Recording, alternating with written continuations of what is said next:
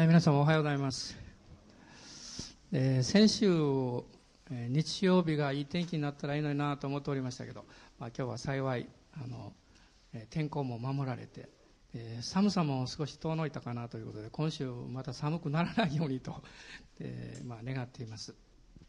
で今日は創世紀の17章からご一緒に御言葉を開きたいと思ってるんですが17章の9節から12節のところ、えー、その場所を箇所をまずご一緒に皆さんと一緒に読んでみたいと思います。創世紀の17章9節から22節までです、えー、ご一緒にどうぞお読みになってください。ついで神はアブラハムに仰せられた。あなたはあなたの後のあなたの子孫と共に世々にわたり私の契約を守らなければならない。次のことが私とあなた方とまたあなたの後のあなたの子孫との間であなた方が守るべき私の契約である。あなた方の中のすべての男子は割礼を受けなさい。あなた方はあなた方の包皮の肉を切り捨てなさい。それが私とあなた方の間の契約の印である。あなた方の中の男子は皆世々にわたり生まれて8日目に割礼を受けなければならない。家で生まれたしもべも外国人から金で買い取られたあなたの子孫ではないものもあなたの家で生まれたしもべもあなたが金で買い取ったものも必ず割礼を受けなければならない。私の契約は永遠の契約としてあなた方の肉の上に記されなければならない。包皮の肉を切り取られ、捨てられていない無活霊の男、そのようなものは、その民から断ち切られなければならない。私の契約を破ったのである。また神はアブラハムに仰せられた。あなたの妻サライのことだが、その名をサライと呼んではならない。その名はサラとなるからだ。私は彼女を祝福しよう。確かに彼女によってあなたに一人の男の子を与えよう。私は彼女を祝福する。彼女は国々の母となり、国々の民の王たちが彼女から出てくる。アブラハムはひれ伏して、そして笑ったが、心の中で言った。100歳の者に子供が生まれようか。さらにしても90歳の女が子を産むことができようか。そしてアブラハムは神に申し上げた。どうかイシュマエルがあなたの見前で生きながらえますように。すると神は仰せられた。いや、あなたの妻サラがあなたに男の子を産むのだ。あなたはその子をイサクと名付けなさい。私は彼と私の契約を立て、それを彼の後の子孫のために永遠の契約とする。イシュマエルについては、あなたの言うことを聞き入れた。確かに私は彼を祝福し、彼の子孫を増やし、非常に多く増し加えよう。彼は12人の族長たちを生む。私は彼を大いなる国民としよう。しかし私は来年の今頃、サラがあなたに産むイサクと私の契約を立てる。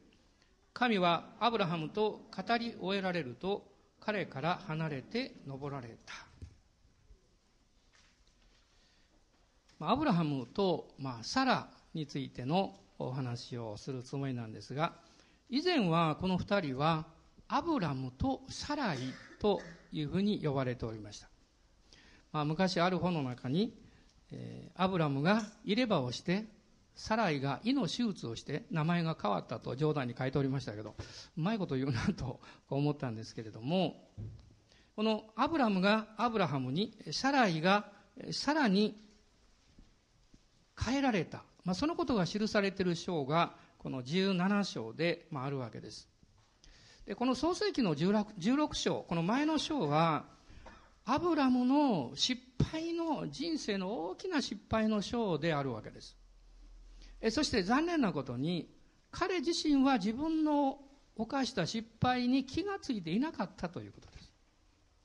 私たちも間違いを犯します。失敗をします。でもそれに気がついて、ああ、これからこういうふうにやり直そうとか、あこのことごめんなさいっていうことができればその人は幸いです残念ながらアブラムは気がついていなかったそしてこの17章に入るまで彼はそのことを実は取り扱われていきます。16章の最後の節から17章の1節までの間に13年という長い年月が経っているわけです。まあ、16章の後半というのは皆さんご存知のように、えー、女奴隷ハガルからイシュマエルを生んだことが書かれていますが神様がアブラムとサラに約束された方法ではなかったわけですね。ですからこの17章に入りますとこの割礼というものが制定されます。そして神様のこのアブラムとの契約というものがここでまあ確認されていくわけですけれどもある意味においてこの17章というのは16章でまあ彼が失敗して彼が後にそのことに頭を打っていくわけですがそのことに対する神様のあがないそれは神様の側が契約を通して彼の人生というものをもう一度あがない取っていかれているという姿を見出すわけです。でこの17章の7節から14節さっき9節から読みましたけども7節から見ますと私の契約という言葉が5回出てきます。神様がこのアブラハムに対して以前のアブラムですが立てられたこの契約というのは神様の側の一方的な契約です。そしてアブラムのこれからの人生にとって最高の契約です。決して経済が変わっても、社会状況が変わっても、破棄されることがない。あるいは、えー、修正しますということがない契約です。その同じ契約、その内容というものがイエス・キリストによって実現して、今あなたの生涯にそれが関わっています。つまり、あなたがイエス・キリストを信じるときに、あなたは神様の大きな約束をご自分の生涯の中に得ることができるという事実です。その中身の一番大事なことが、あなたの人生の永遠の罪の許しと永遠の命です。そしてその命と許しというものは、あなたに最高の出出会いを提供します。それは、誠の神様がいかにあなたを愛しておられるかということを経験することです。今の世の中っていうのは辛いことが多いです。普通に考えますとなかなか希望を持つということは難しいでしょう。でも、もちろんお仕事も経済的な必要も、あるいは健康の問題、将来の問題、いろいろあるでしょう。でもあなたの人生の中に一番励ましを与え、希望を与えるのは何なんでしょう。まあ少々お金がなくっても、あるいは問題が次から次やってきたとしても、普通の人生から比べるとどうして私の家庭に、私の人生にこういうことが起こるんだろうということがあったとしても、私は本当に愛されているんだ。私の人生は価値がある、意味がある、そして目的がある、使命がある。私は人生を生きる値打ちがあるんだということを、あなたが毎日知ることができれば、それはあなたの人生に大きな希望と力を与えてくれると思います。実は神様の契約の中身というのは難しいことではないんです。神様があなたを愛しておられて、あなたの人生を大切に考えていらっしゃって、そしてあなたが生きているということに対して神様は喜んでおられるということです。まあ来月は一人の娘が結婚しますけども、もう一人はもうすでに結婚しました。まあそんなに遠くにいるわけではありませんけど、毎日顔を合わすわけではありません。まあ私たち家族というのは、まあある時間が来ますと、また別々のところに住んだりですね、時には海外に行ったりするわけですよ。でもそういうふうにああ地理的に離れてきますといつも心に残るのは何なんでしょう？皆さんのご家族も北海道にいたり沖縄にいたりあるいはヨーロッパにおられたりアジアの国にいたりするかも分かりません。一番あなたが心に留めていること。それは一言で言えば元気かなということだと思います。おそらく今美味しいものを食べてるかなとかですね。何を買ったんだろうか。そんなことじゃないと思います。元気にしてるかな。もし元気にしてくれておればもうそれでいいと。まあ、それが元気だと分かると、ちょっと次の、えー、希望が 増えてくるわけですけど、でも一番大事なことはそうじゃないでしょうか。神様があなたに伝えたいことは一言だけです。私はあなたを愛しているということです。アーメンでしょうかそれをあなたはイエス様を信じることによって受け取るわけです。アブラハムの時代というのは、まあ、イエス様が来られる2000年も前の時代です。実際に神の御子が人間として来られた、あの、もっと2000年後なんですね。すごい時間差がありますよ。でも、神は同じ神です。同じように、実は、アブラムの生涯に、アブラハムとして、サライの生涯に、サラとして、その人生の中に関わってくださった、実は、良い神様なんです。この17章にこう目を留めていきますと、まあ、二人の名前がこの17章の中で変えられていくわけですけれども、まあ、通常はこのアブラハムのことがよく語られますが、今日は私は特にサラという人に、注目したいと思っています。ですから今日のメッセージのタイトルはどういうタイトルかっていうと、サラと呼ばれる日というタイトルです。サラと呼ばれる日。かっこいいタイトルでしょ？まあ中身がそういうになればいいんですけど で、このサラ、まあ、元サライですけれども、彼女はどういう人物かと言いますと、アブラムにとっての、まあ、異母姉妹ですねあ。お母さんが違う、お父さんが同じなんですね。ですから、非常にこう、近い親戚にあったわけですが、まあ、当時は、まあ、そういう結婚というものもなされていたようです。まあ、彼は、彼女は、神様がアブラムに語られ、そして、この約束の地にやってきて、またエジプトに下り、またネゲブに戻りという、こういう、こう、旅を一緒にしていくわけですけれども、まあ、最後に、えー、ヘブロンというところで、127歳で彼女は天に召されていきます。ヘブ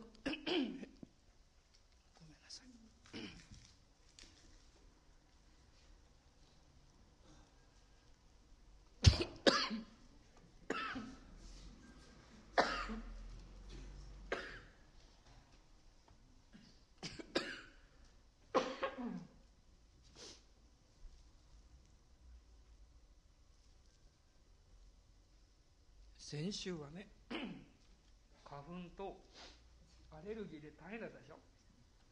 今週はこれですよ。ね。ちょっと声が出にくくなりましたね。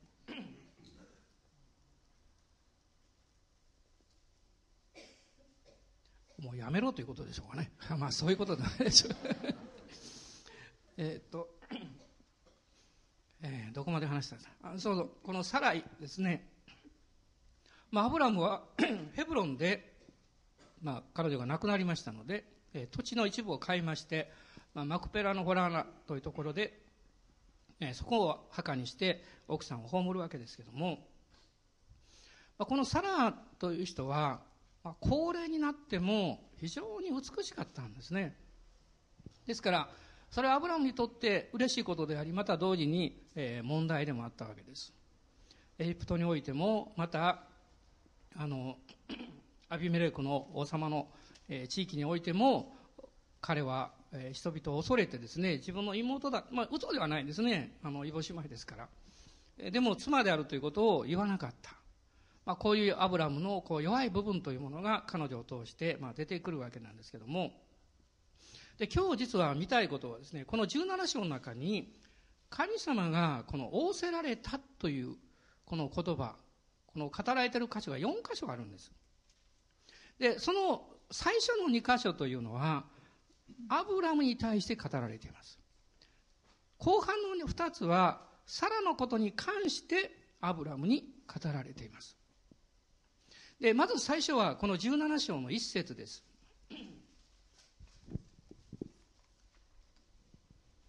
えー、17章の一節、えー、一緒に読んでいただけますでしょうか？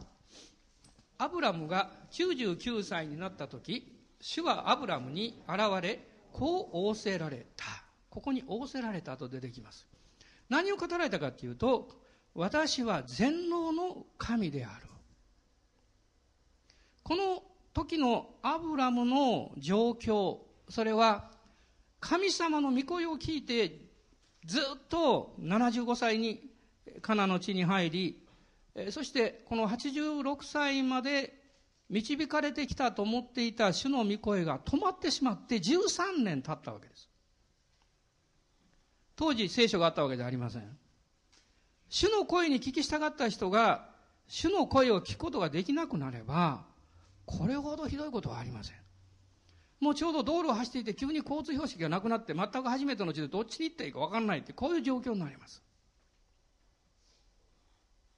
その中で人は悶々とします。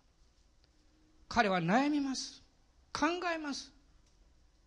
どうしてだろう主に叫んでも主は語ってくださらない13年間です。長いですよ、13年。私たちがそういう神の沈黙という状況に直面するときに、いや、あなたにとって、あなたがいつも何か情報を得たり、助けを得たり、あるいは励ましを得た、そういうコミュニケーションが突然断たれてしまったときに、あなたはどういう経験なさるでしょう？自分の内面を探り始めます。何が悪かったんだろう？どうしてなんだろう？そして、もしあなたが積極的に物事を考えることができる人であれば、このことを通して私はどういうことを学ぶんだろう、これからどういうふうにしていったらいいんだろう？ということを、いろいろと試作すると思います。実は、こういう心の葛藤というものは、私たちの人生の中に、あなたの生まれつきの性質や考え方ややり方や好みや、あるいはあなた自身がいつも先に出て物事を決定しようとするような、そういうあり方を取り扱っていきます。砕かれていきます。人間が一番取り扱われる道は何かというと、あなたが頼りにしていた、あなたが信頼していた、その道筋とのコミュニケーションが閉ざされてしまうことです。アブラムは悶々としたでしょう。そして彼は文字通り自分の内面において自我の死というものを経験していくわけです。その時に主がおっしゃったんです。私は全能の神である。これどういうことでしょう？アブラムよあなたは私の声に聞き従って確かに歩んできた。しかしあなたはその私が語ったことの内容を私に聞かなくって自分の方法でやろうとした。そこにあなたの盲点があるということにあなたは知っていますか？気がついていますか？あなたはそのことでぶち当たったでしょう。しかし私は全能の神です。あなたを、あなたが何もできなくっても、あなたに力がもうないと思われても、その時から私の出番ですよということをおっしゃったわけです。人が自分の能力に限界を感じるときに初めて人との関係というものに目覚めます。それが友であったり家族であったり、あるいはあなたが信頼していた人との関係です。あなたが自分の力で、あなたの能力でやってる間は関係を大切にしません。何でもできると、ね、宇宙とになっていますから。アブラムは頭を打ちました。最も大事なことは、彼が導かれてきた方法や、あるいは出来事ではなくって、彼を導いてくださった方を、もう一度信頼し、聞き従うということです。神様おっしゃったんです。私は全能の神です。あなたが行き詰まったことは、それは感謝なことです。あなたが自分はダメだ、もうこれで限界だと思ったこと、それは素晴らしいことです。なぜなら、そのことによってあなたは100%私を頼るようになるからです。アブラハムのこの限界が神の真実を彼の人生の中に証しし、経験していく入り口になったということです。その時に私たちはね、関係の大切さに目覚めた時に私たちは愛することを学んでいきます。あなたが力や能力で歩んでいる時は愛することは分かりません。何かやること、何ができるか、そういうことにいつも心を向けています。アブラムは神様との関係に立ち返るわけです。二つ目の箇所は17章の9節です。えさっきあの読みましたけれども、17章の9節神はアブラハムに仰せられた。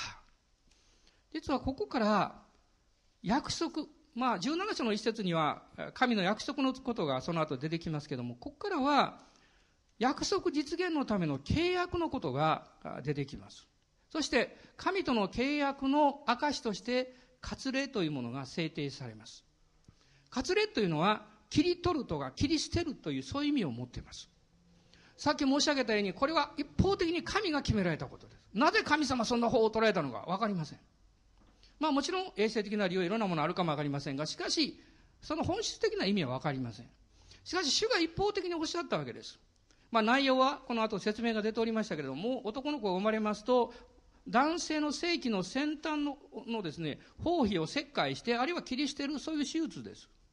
割礼を受けない者は、イスラエルの民から断ち切られたんです。このことが、その後にあの書かれておりました。今私たち、つまり、ユダヤ人の靴を別にして、私たちは、ほとんど割礼を受けないでしょうね。まあ、ユダヤ人以外の方でも割礼をする民族や国はあります。まあ、日本ではほとんどないでしょう。イエス様は、実はこれを契約の中身の象徴として語っていらっしゃいます。やがてこれが指し示すものは何であったかっていうと、イエス・キリストの贖いによる永遠の救いの実現です。あの、聖女と聖女の垂れ幕が上から下まで真っ二つに切られました。イエス様を通して、十字架を通して神様を礼拝する死聖女への道が開かれました。もう、そういう意味において、私たちが今この国においてイエス様を信じたときに割礼を受ける必要はありません。受けても構いません。あなたがそう願っているならば。でも受ける必要はありません。その中身がイエス様の十字架によって完成したからです。そしてその割礼の働きというのは今日もイエス・キリストを信じる人々の個人的人生の中において御言葉の働きと御霊の内情の働きによって継続されています。ちょっと初めての方には難しい表現かもわかりませんが、あなたがイエス様に祈りながらこの歩んでいくときに御言葉によって導かれていきます。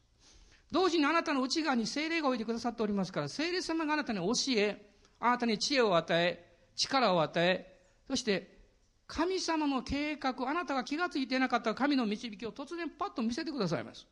あ、なるほど、この道を選べばいいのか。こういうふうに信じたらいいのか。そしてイエス様ご自身がわかります。福音そのものがわかります。パウロはガラテヤ書の中に、私が受けた福音というのは人間によるものではありませんと言いました。そして、御子を掲示されたと語っています。イエス様が預言者であり、偉大な方であるというふうに信じることは、人間的な理解力でもできます。しかし、イエス様という方がキリストであった、救い主であり、メシアであり、王の王であったということを知るのは人間の方法では絶対無理です。いくら頑張っても無理です。まあ、今日朝の爽やか礼拝でも少しお話ししましたけども、イエス様の家族は最初分かりませんでした。イエス様が交渉外に出られてから勘違いしてですね、もうイエス様をなんとかもう引き止めようとしたり、逆に、えー、もっと舞台の上に乗ったらどうだと言ってですね、いろいろ人間的な方を取ろうとします。しかし主が一言でおっしゃいました。私の時はまだ来ていません。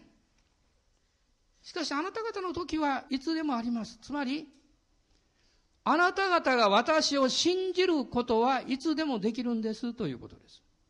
しかしあなた方が私を信じて私を信頼した時に私があなた方に、あなたの人生の上における大きな神の計画と導きを一つ一つ示していく、その時は、あなたが作るものではないということです。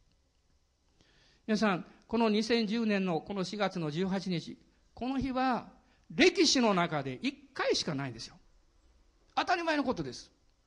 そしてこの歴史の中でたった一度しかないこの日にあなたは今周りにいる兄弟姉妹と出会っています。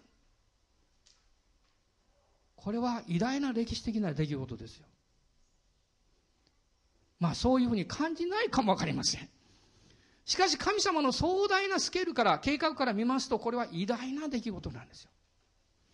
神様は、アブラムにこの契約を実行することを命令なさいます。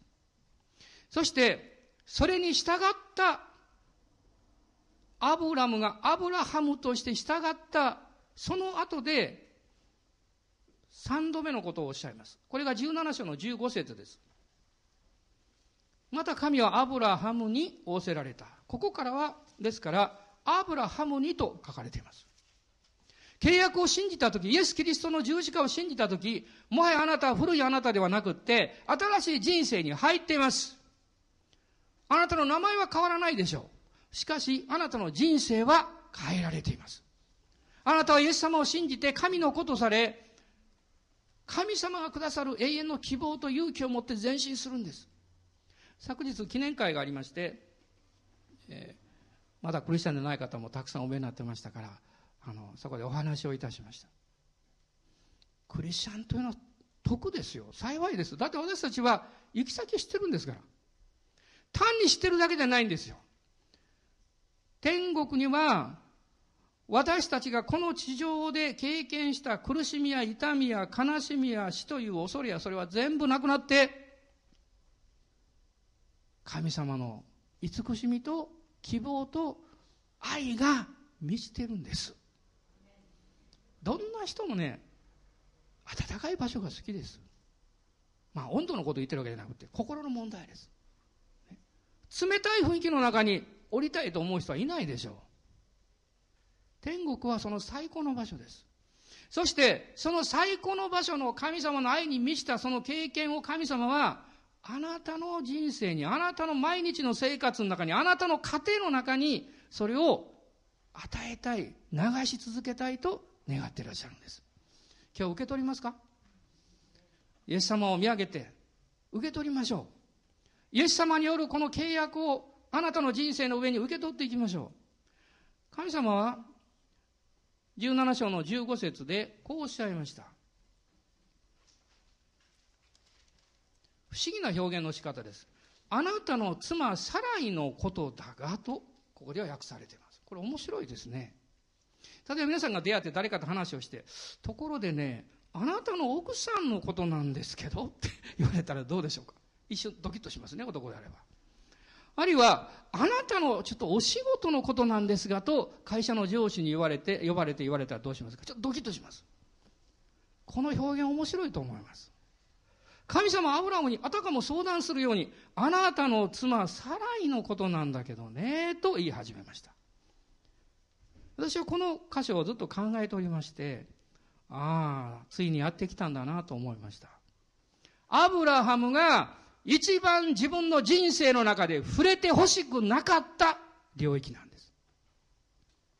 一番他の人から何か言われたくなかった場所なんです。それが奥さんのことです。何でですか？彼は負い目を持っています。エジプトで嘘つきました。そしてその負い目のゆえに、奥さんの言うことを聞かなきゃいけなくなりました。人は負い目を持つものじゃありません。もうそんな自分の生涯は隠すことはできません。だから忘れていたい。神様は覚えてました。あなたの妻サライのことだけどねと言いました。アブラハムはと戸惑ったでしょう。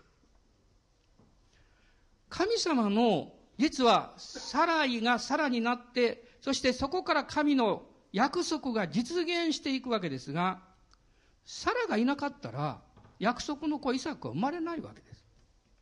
いくらアブラハムは信仰があってもですね、サラがいなかったらイサクは生まれないんですよ。ですから、まず、アブラムをアブラハムに取り扱った神様は、その約束の子を産むための素晴らしい器として、サライもそのままではダメだったんです。さらにしなきゃいけなかったんです。でも、その約束が実現するために、まず神が取り扱われたスタートは、アブラハムの心の問題であったわけです。あなたの人生の中にも、私もそうですね、話題にしてほしくないということがあります。そっとしておいてほしいということがあります。しかし神様は、そこに触れられたんです。彼が人生において一番傷ついていた場所でした。神はそこに指を置き始めた。何のためですか責めるためではありません。彼を癒すためです。なぜ私たちは自分の人生においていろいろ経験した嫌なことや痛みを癒される必要があるんでしょう私はこの問題について、実は長い間考えてきました。なぜなんだろうと思いました。一つ気がついたことがあります。もっといろいろあるでしょう。でも一つ気がついたことがあります。それはね、他の人を傷つけないためです。あなたが他の人を傷つけるときに、実はその同じことをあなたがまだ痛みを持ってるからです。あなたが痛みを持ってますと、同じことで他の人を傷つけてしまいます。あの、サマリアの夫人に、イエス様はいきなり意地悪な質問をしました。あなたの夫を呼んできなさいと言いました。いや、もうその問題だけ触れてほしくなかったって彼女思ったでしょう。そして言いました。まあ、私にはあの、5人の夫があったんですけど、今住んでるのは6番目で、と、まあ正直ですね、彼女はね。そう言ったわけです。イエス様は彼女に恥をかかそうとしたんでしょうか？彼女を責めようとしたんでしょうか？そうじゃありません。彼女を許そうとしたんです。あなたの人生において何かが許されるときに何か分かんないけど許されたって言うんであれば許されたことになりません。何が許されたのかはっきりするためにはその問題が何であるかをはっきりしなきゃいけません。ここに私たちが神様ご自身をどのようなお方として知っているかということがあなたの反応の仕方を変えてしまいます。もしあなたが神様は怖い方、裁きの方、ただ清いだけで私を責められる方だと思っているならば、あなたは途端に心を閉ざして逃げていくでしょう。イエス様は神様がどういうお方であるかを表すために、解き明かすためにこの地上に来られました。イエス様が人を責められたでしょうか？責められたのはたった一種類の人々だけです。偽善者だけです。イエス様が罪人を責められたこところは一度もありません。イエス様はいつも許されました。どんな人も歓迎されました。偽善者だけを責められました。その人たちを偽善という間違った生き方から自由にするためです。神様愛なる方です。神様良い方なんです。あなたが礼拝に出て御言葉を聞くときにあなたの心の中が何か今まで触れられたくないことがふっとメッセージを聞く中で賛美をしている中で思い出すかもしれません。その途端にあーっと慌てて貝のように閉ざさないでください。主はあなたを癒したいんです。あなたを自由にしたいんです。過去の負い目や痛みあなたの人生をいつも縛っていて、最後はそれで引っ張ってあなたをコントロールしようとするからです。失敗のない人は誰もいない。許されなければいけない。みんなそういう負い目を持っています。この世界中で、誰があなたを許せなくっても、たった一人の方だけはあなたの全人生を許すことができるんです。なぜならこの方は、ご自分が血を流し、痛みを経験し、非常に辛い経験をして、あなたは私のために十字架にかかってくださったからですよ。アーメンでしょうか今日ですから私たちは勇気を出して神様の前に出ましょう。恐れないようにしましょう。主はあなたにとって良い方だから。神様はアブラハムに、サライと読んではならないとおっしゃいました。私は時々奥さんがご主人に、ご主人が奥さんに、あるいは子供たちに対して、ちょっとネガティブな表現するのを聞くことがあります。いや、もううちの主人は、ね、もうわがままでね、とかね。いや、もう妻はね、もうね、あの、強情なんですよ、とかね。うちの子はね、もう本当にどうしようもないんですよ。まあ、笑いながら、まあ、軽くおっしゃることもあるかもしれません。でも、主はおっしゃいます。そういうふうに読んではならない。なぜなら、あなたの家族だから、あなたの子供だからではないんです。神が愛しておられる大切な人だから。家族だからといって自分のもののように考えちゃいけないんです。あなたは神様から家族をいただいた。預かってるんです。神様から預かった大切な人なんです。自分自身もそうです。あなたという人生は神があなたに委ねてくださった。だから自分をいじめちゃいけないんです。悪く言っちゃいけないんです。悪く考えちゃいけないんです。失敗あるでしょう。でも、受け入れるんです。信頼するんです。希望を持つんです。それじゃあその負い目の部分どうなるんですか？失敗の部分はどうなるんですか？大丈夫ですよ。それをイエス様の十字架に持っていくんです。イエス様あなたが私を許してくださったように、家族も許してくださった。私のこの友も許してくださった。その負い目は私は責めることをしません。あなたが身代わりに責められてくださったから。あなたが大切に考えてる人だから、私は愛します。そしてあなたはその時に何よりも自分を許し愛するようになります。神様はアブラムにおっしゃったんです。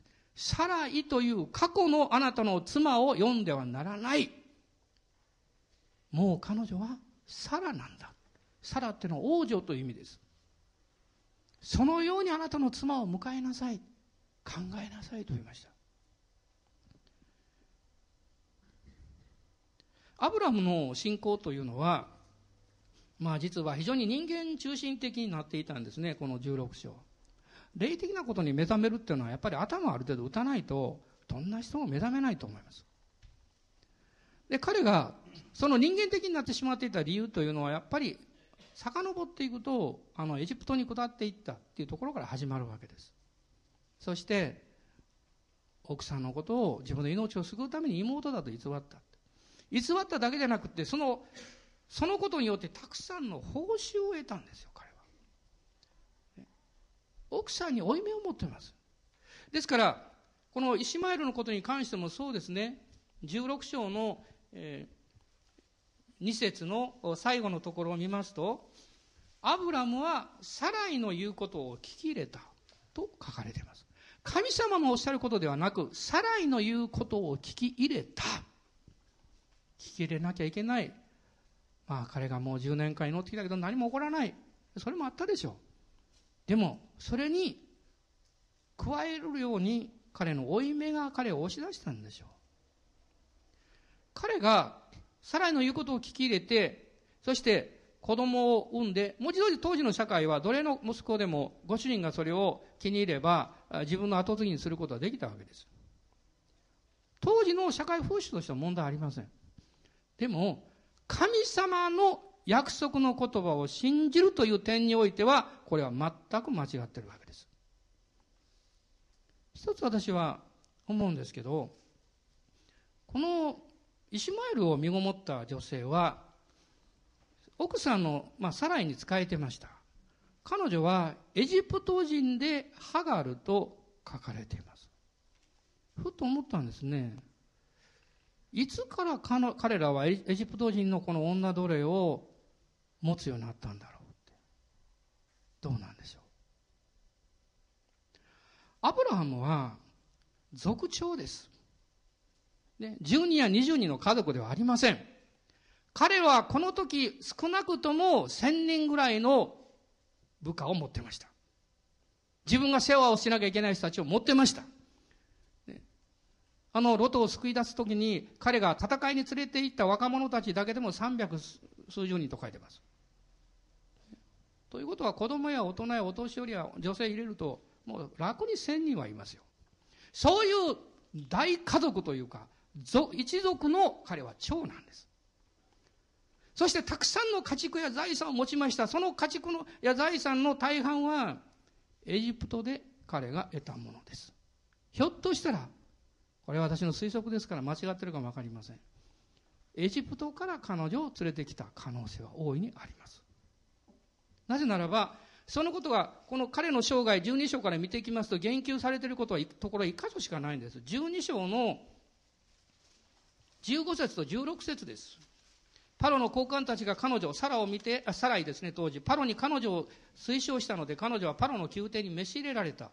パロは彼女のためにアブラムによくしてやり、それでアブラムは羊の群れ、牛の群れ、ロバ、それに男女の奴隷、メロバ、ラクダを所有するようになったと書かれています。そして、パロがアブラムの妻だということが分かったときに、彼らを追い出しましたが、彼が挙げたものを奪ったわけじゃありません。20節見ますと、パロはアブラムについて部下に命じた。彼らは、え、彼らは彼、彼を彼の妻と彼のすべての所有物と共に送り出したと書かれています。もし、このハガルが、エジプトから連れてきた女性であったとすれば、もうあとは皆さんが考えられたらわかると思います。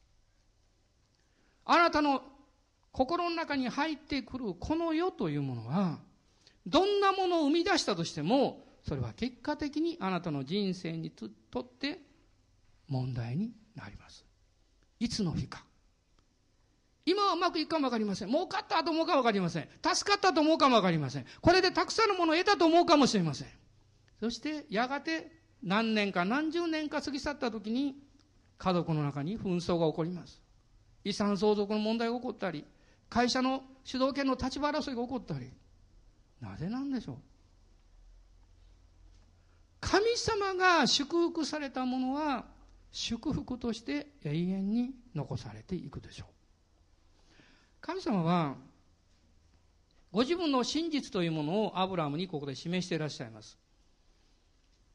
そして、この17章の16節と19節の中に4つの具体的な約束の実現について主がおっしゃいました。さらによって、つまり彼女によって子供が与えられる。そして一人の男の子である。その子はイサクと名付けられる。しかも17章の21節を見ますと、来年の今頃。そして最後には、この息子イサクと私は契約を立てるとおっしゃいました。すごい神様です。まだ生まれていない。その子供と私は契約を立てるとおっしゃったんです。神は真実だから。あなたの目でまだ見ていなくっても、神があなたの人生に約束されたことは必ずなります。それを信じていくのは、あなたや私の側の責任です。私たちの責任はですからたった一つです。神が使わされた方を信じることです。信じ続けることです。周りに何が起こっても揺り動かされないで、私は主に従うんだと、固く自分に決定することです。17章の19節に4つ目のことが書かれています。19節すると神は仰せられた。神様はアブラムに約束をおっしゃいました。そして契約をおっしゃいました。17章の15節ではその保証としてサラを通して生まれるんだということをおっしゃいました。この4つ目、この19節には、神からの確認が語られています。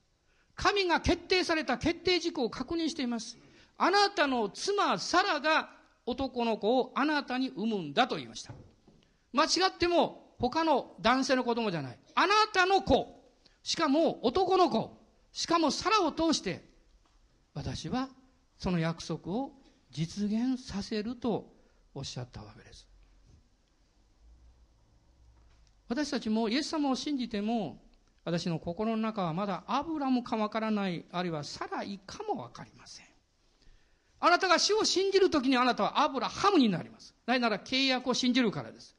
しかしその契約をあなたの人生の生活の中で実現するためには、あなたの中にいるサライがさらにならなきゃいけません。いくらあなたが信仰を持っても、いくらあなたが信じても、あなたの生み出していくあなたの生活がサライのままであれば、その約束はそこで止まってしまっています。私が今日皆さんに申し上げたい最後のこと、このこと、一番言いたかったこともこのことです。あなたが信じているなら、あなたが主に信頼しているならば、あなたの生活をさらいからさらにしていただきなさい。それはあなたの人生を今週も主に信頼してお任せすることです。御言葉を信じることです。私の中にもうサライはいない。私はサラだと告白することです。主は私はあなたに信頼します。どんなことが起こっても、主が与え、主が取られますから。去っていたことをいつまでも見ないようにしましょう。与えられたことにこだわらないようにしましょう。私たちは受け、それを流していきます。私たちは与えられ、また主が取り去られます。主の皆は褒むべきかなと言われています。今お祈りします。今立ち上がってください。アーメン。感謝します。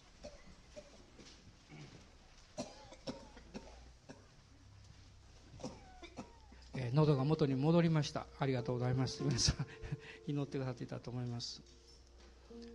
ハレルヤ、感謝します。あなたはイエス様を救い主として信じていらっしゃいますか？まだ迷ってる方いらっしゃったら今日がチャンスです。私はイエス様を救い主として信じます。私の人生をアブラムからアブラハムに自分が祝福されるだけの人生ではなく多くの国々の父となる他の人を祝福できるそういう人生に変えていただきたい。私が生きることによって生きていることによって誰かが幸せになる。あなたのかけてくださった優しい言葉、あなたがしてくださった小さな親切によって、私の人生は大きく変わったんですよ。そういう声をあなたはこれからの人生の中でたくさん聞くことができるはずです。私も天国に行ったらお礼言いたい人がたくさんいます。あの時、あの時あなたがかけてくださった一本の電話、あなたが訪ねてくださったあの時の交わり、それが私の人生にどれほど大きな力を与えたでしょう私はあなたに感謝したいんです私たちもそのような人生を生きたいと思いませんか？今日あなたの人生をイエス様を信じて新しく踏み出してください。信じますと告白してください。そしてあなたが信じた人であるならば信じたことがあなたの人生の中に起こるように生み出すのはあなたですから。あなたの人生ですから。その人生がさらいからさらになるように神様の約束にもう100%お任せする。そのような信仰から来る献身。主よ私は私の毎日の生活をあなたの御手に捧げます。時間も経済も将来も私の家族もあなたにお任せします。そのように告白いたしましょう。その時に主はあなたを中にサラを生み出してください。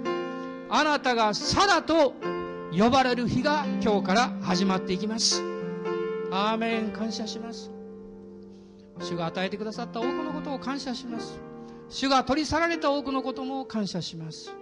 今主の皆を褒めたたえます。まあこの賛美をいたしましょう。主が与え主が取られる。主の皆は本べきから。アーメン。感謝します。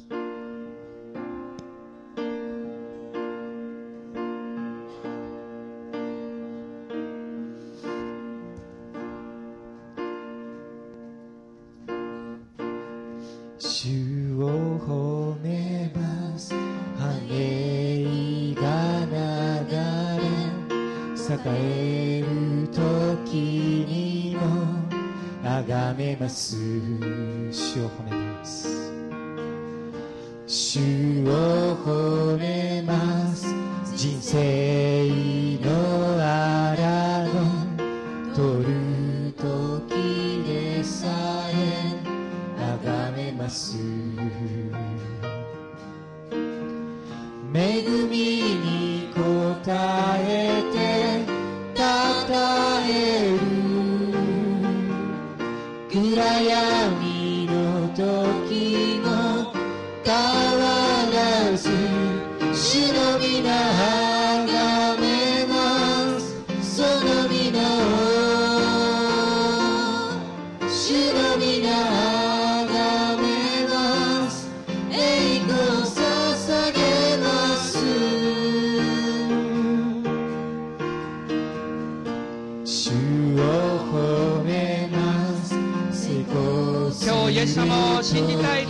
心から願う方あるいはあなたの生活をもう一度神様に時間も経済も将来のこともお任せしようと思う方どうぞあなたの手を挙げてこの賛美を一緒にしましょう。あなたの手を高く信仰の手を挙げて賛美しましょう。味わう時でさえ崇めます。